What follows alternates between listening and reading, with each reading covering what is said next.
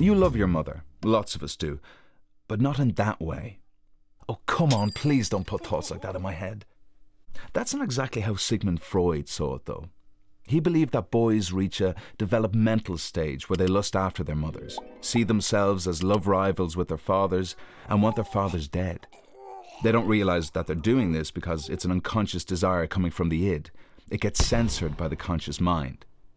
The Oedipus complex is named after the character who killed his father by mistake and slept with his mother Jocasta without realizing who she was. Girls go through a similar phase when they unconsciously fall in love with their fathers and want their mothers out of the picture, sometimes called the Electra complex.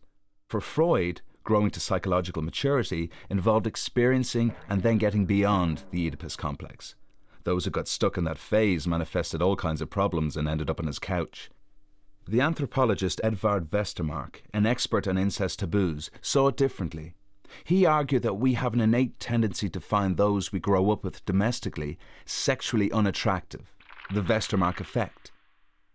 While Freud thought that we have constructed incest taboos between children and parents because children go through a phase of lusting after their parents. Westermarck maintained that we aren't sexually attracted to people we've grown up with because they're more likely to be genetically related to us. It's nature's way of avoiding inbreeding.